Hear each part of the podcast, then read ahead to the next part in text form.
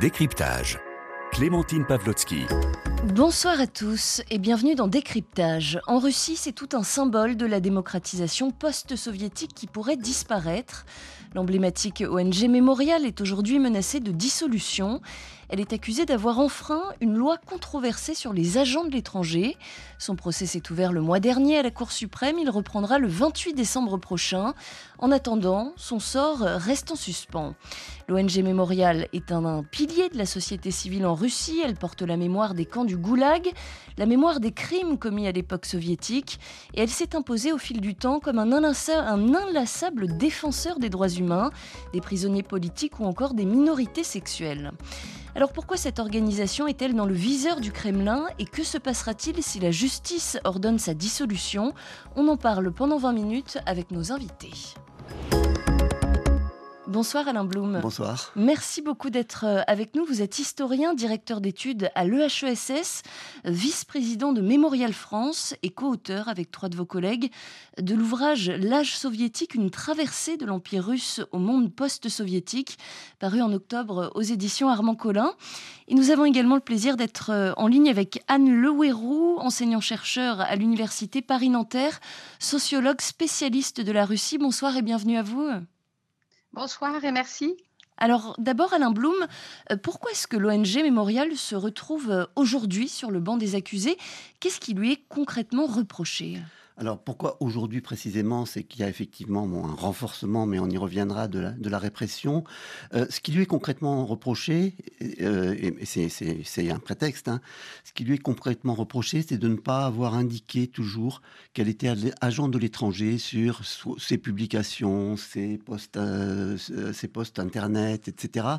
En fait, le, elle a été mise agent de l'étranger en 2014, et depuis quelque temps, il, il fallait il faut indiquer, c'est mis dans la loi, dans n'importe quelle publication, qu'elle est agent de l'étranger. Et en fait, ils ont pris prétexte que parfois, dans un, post Facebook, enfin une page Facebook, ils ont oublié, ou alors le meilleur exemple, c'est qu'il y avait une foire du livre, ils ont amené des livres publiés avant la loi 2014, et ils mettaient un petit papier à l'intérieur quand ils vendaient le livre, mais la police a pris les livres tels qu'ils étaient, et bien sûr, c'était pas écrit puisqu'ils avaient été publiés avant. Anne Le euh, cette notion d'agent de l'étranger, qu'est-ce qu'elle implique concrètement? Alors en fait, cette notion d'agent de l'étranger existe depuis une loi de 2012, donc euh, euh, votée tout de suite après le retour de Vladimir Poutine pour un troisième mandat, donc en, mai 2012. Et en fait, elle oblige les associations non gouvernementales à se déclarer et donc à marquer, comme vient de le dire Alain Blum, sur toutes leurs, euh, euh, tous leurs leur papiers, que ce soit écrit ou Internet, n'importe quel, même, euh, ça va jusqu'à des posts Twitter, ce qui est complètement ridicule puisque ça fait plus que de marquer qu'on est agent de l'étranger, fait plus que la, quasiment la longueur du tweet.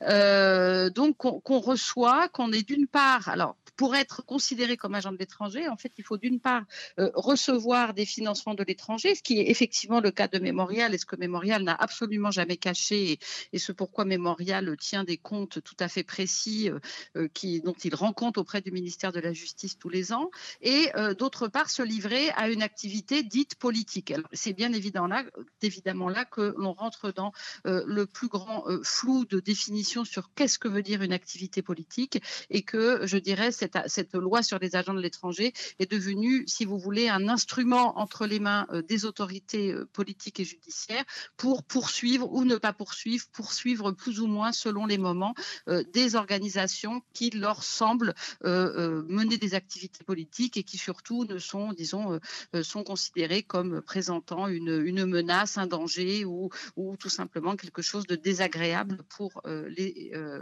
autorités. Alors qu'on comprenne bien, Alain Blum, l'ONG Mémorial, elle n'est pas politisée, en tout cas, elle n'a jamais soutenu publiquement, par exemple, d'opposants politiques au Kremlin. Non, pas du tout. En fait, l'ONG Mémorial, c'est une ONG, comme son nom l'indique, qui est avant tout une ONG qui conserve la mémoire effectivement des répressions staliniennes.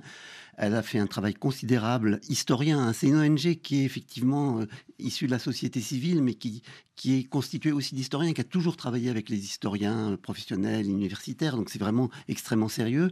Et c'est une ONG qui effectivement a constitué 60 000 dossiers. Qui, elle est à l'initiative de la redécouverte de, la, de l'histoire stalinienne stalinienne de l'histoire des répressions.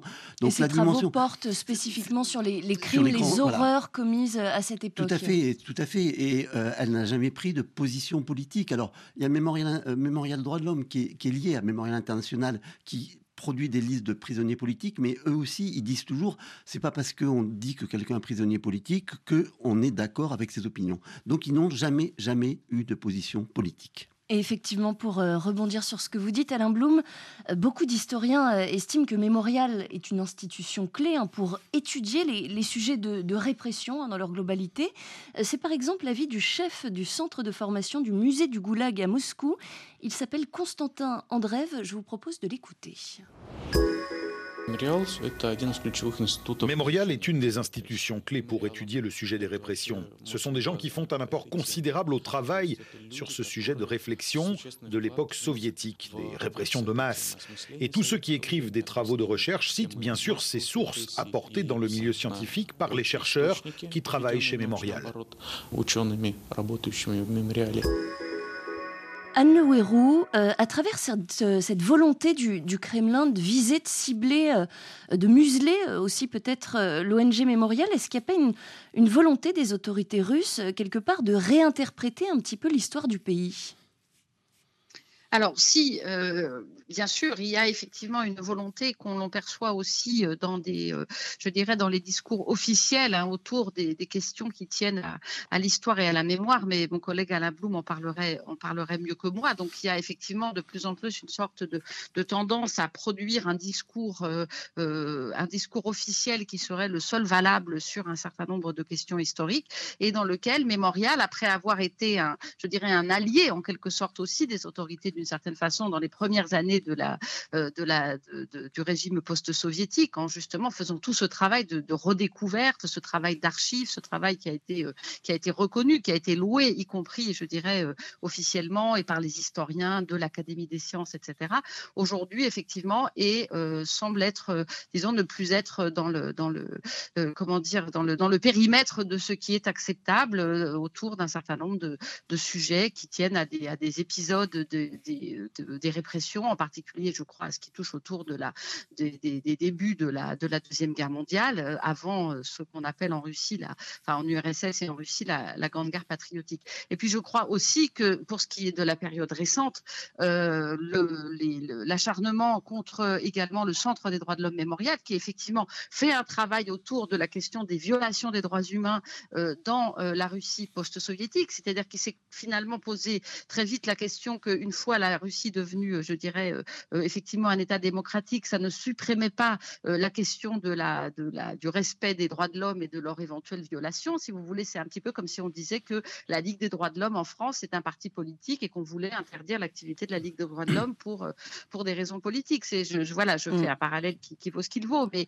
mais bien évidemment, c'est une organisation qui exprime une voix, qui, exprime qui peut exprimer une voix critique concernant un certain nombre de faits, mais qui sont toujours des faits documentés, qui sont des faits extrêmement précis. Par exemple, sur la liste de prisonniers politiques, les personnes sont reconnues prisonniers politiques après des mois de, euh, d'enquête faite par les, gens de Mémorial sur la, pertinence et la, de, de, l'affaire qui leur est soumise et, de décider si effectivement ou non, euh, je dirais, on, peut les constituer en prisonniers politiques au, sens des, de, la définition du Conseil de l'Europe ou celle d'Amnesty International. Donc, c'est des choses qui sont absolument pas euh, fantaisistes, je dirais, relevant de, l'humeur de, quelques personnes. C'est vraiment euh, un travail tout à fait considérable et documenté, je dirais, sur tous les sujets finalement de, euh, de, sociétés qui euh, posent la question des répressions et des droits fondamentaux, dont Mémorial Droits de l'Homme se, saisit au fur et à mesure que sujet, ces sujets apparaissent. Une petite précision pour nos auditeurs, ce, centre de défense des droits de l'homme de l'ONG Mémorial,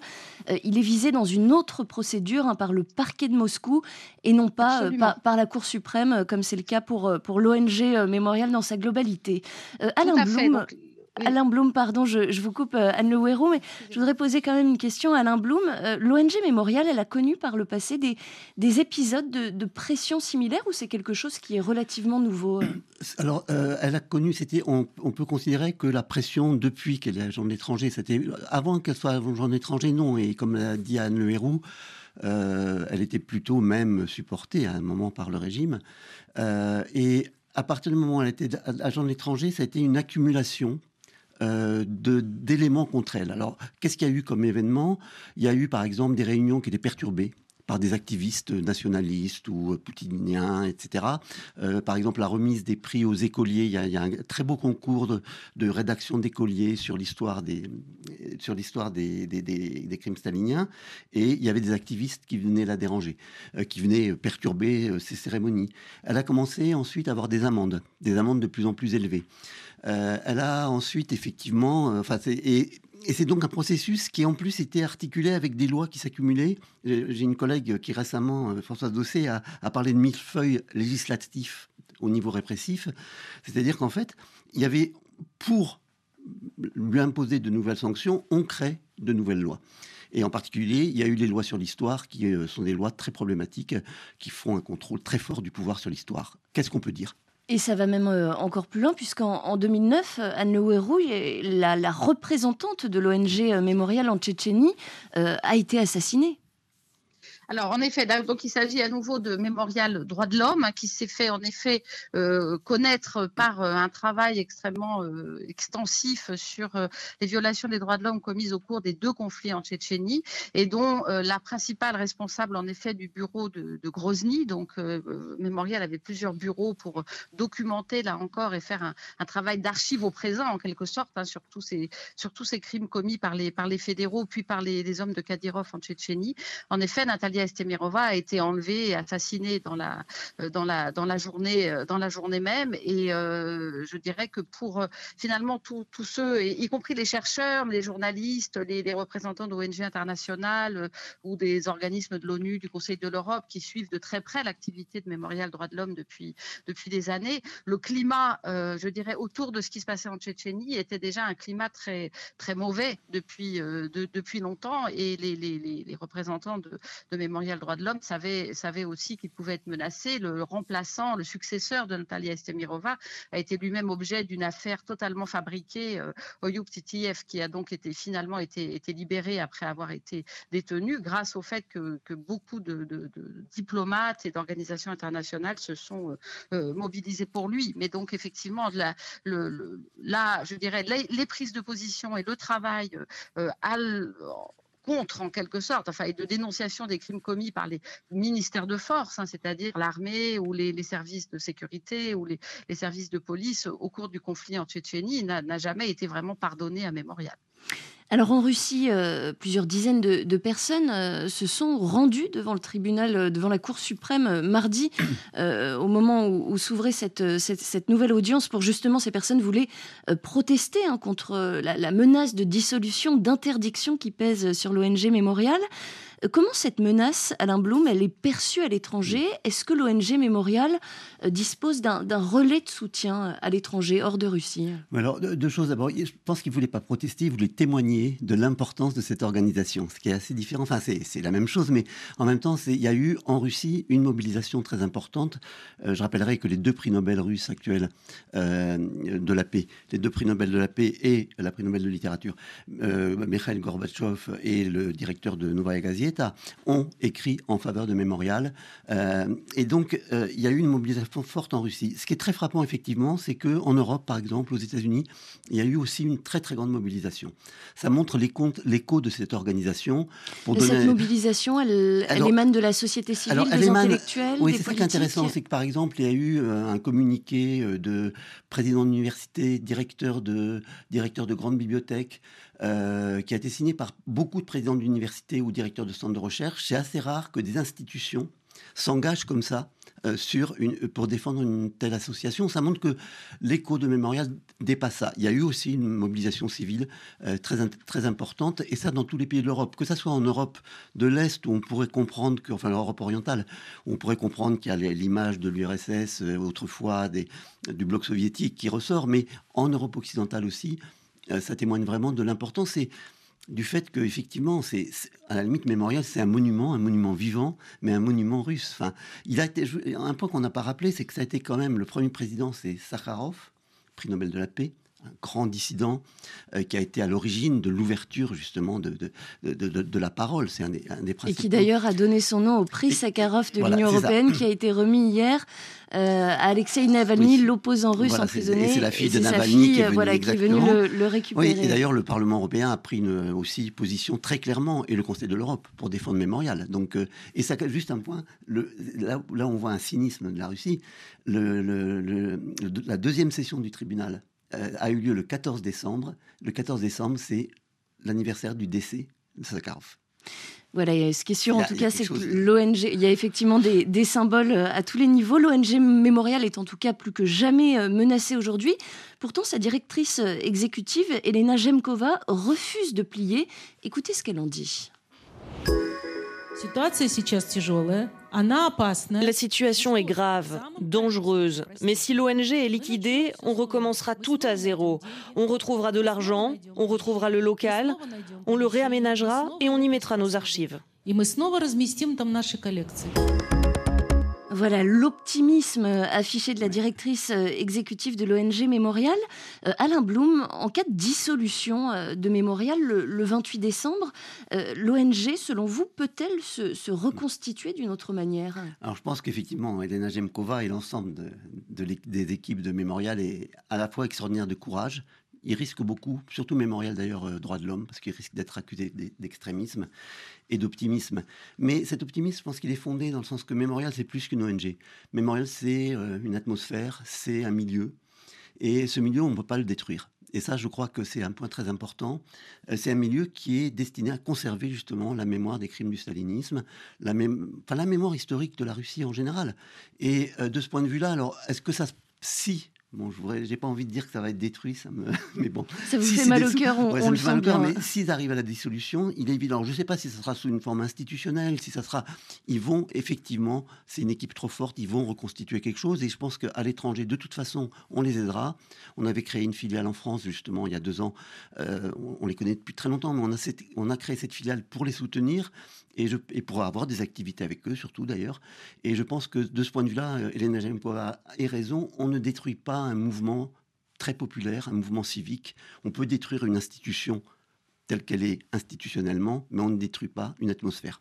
Mais est-ce qu'il n'y a pas un risque euh, tout de même, tout de même euh, Anne Le Hérault, que, que, les archives de Mémorial soient saisies par la justice russe en cas de dissolution? Est-ce que, est que la justice russe a le pouvoir de faire ça? Alors, je, n'ai pas les, détails juridiques exacts, mais je crois que euh, Mémorial est comment dire, suffisamment au fait de tous les, risques qui, sont, qui sont encourus pour avoir, euh, d'une part, numérisé une très grande et mis à l'abri, je dirais, y compris d'un point de vue, dirais, numérique une grande partie euh, de leurs archives. Et puis surtout une partie de ces archives en fait techniquement je dirais n'appartiennent pas à Mémorial ne sont pas la propriété de Mémorial mais sont hébergées par Mémorial euh, et, euh, donc avec des, systèmes de délégation d'autres institutions et du coup ne seraient pas l'objet justement d'une saisie en cas d'une liquidation de l'organisation donc finalement on aurait si vous voulez le, risque évidemment qui est énorme et symbolique et, euh, humainement absolument terrible d'une liquidation de l'organisation, euh, mais pas forcément de tout ce, euh, je dirais, tous les éléments qui la constituent, et heureusement. Et pour reprendre l'exemple de Mémorial droits de l'homme, Mémorial de droits humains, donc continue à, travailler, je dirais, à travailler sur les plaintes à la Cour européenne des droits de l'homme, à, tenir la, liste des, prisonniers politiques et à assister à, des procès dans d'autres affaires, etc. Et donc, voilà, je pense que le, le, travail qui est fait, et comme le disait Alain Blum, effectivement, tout, tout l'état d'esprit hein, qui, est, qui est autour de, cette, de, ces organisations ne, ne, peut pas disparaître comme ça. Voilà, avec peut-être effectivement, comme vous le dites, des, des possibilités de, de procédures euh, peut-être à l'échelle européenne, car il faut le, préciser, en cas de dissolution, les avocats de l'ONG Mémorial euh, ne pourront pas faire euh, appel de la décision de la Cour suprême en Russie. Merci beaucoup à tous les deux, Anne Le et Alain Blum. C'était le décryptage du jour. Très belle soirée à tous sur RFI.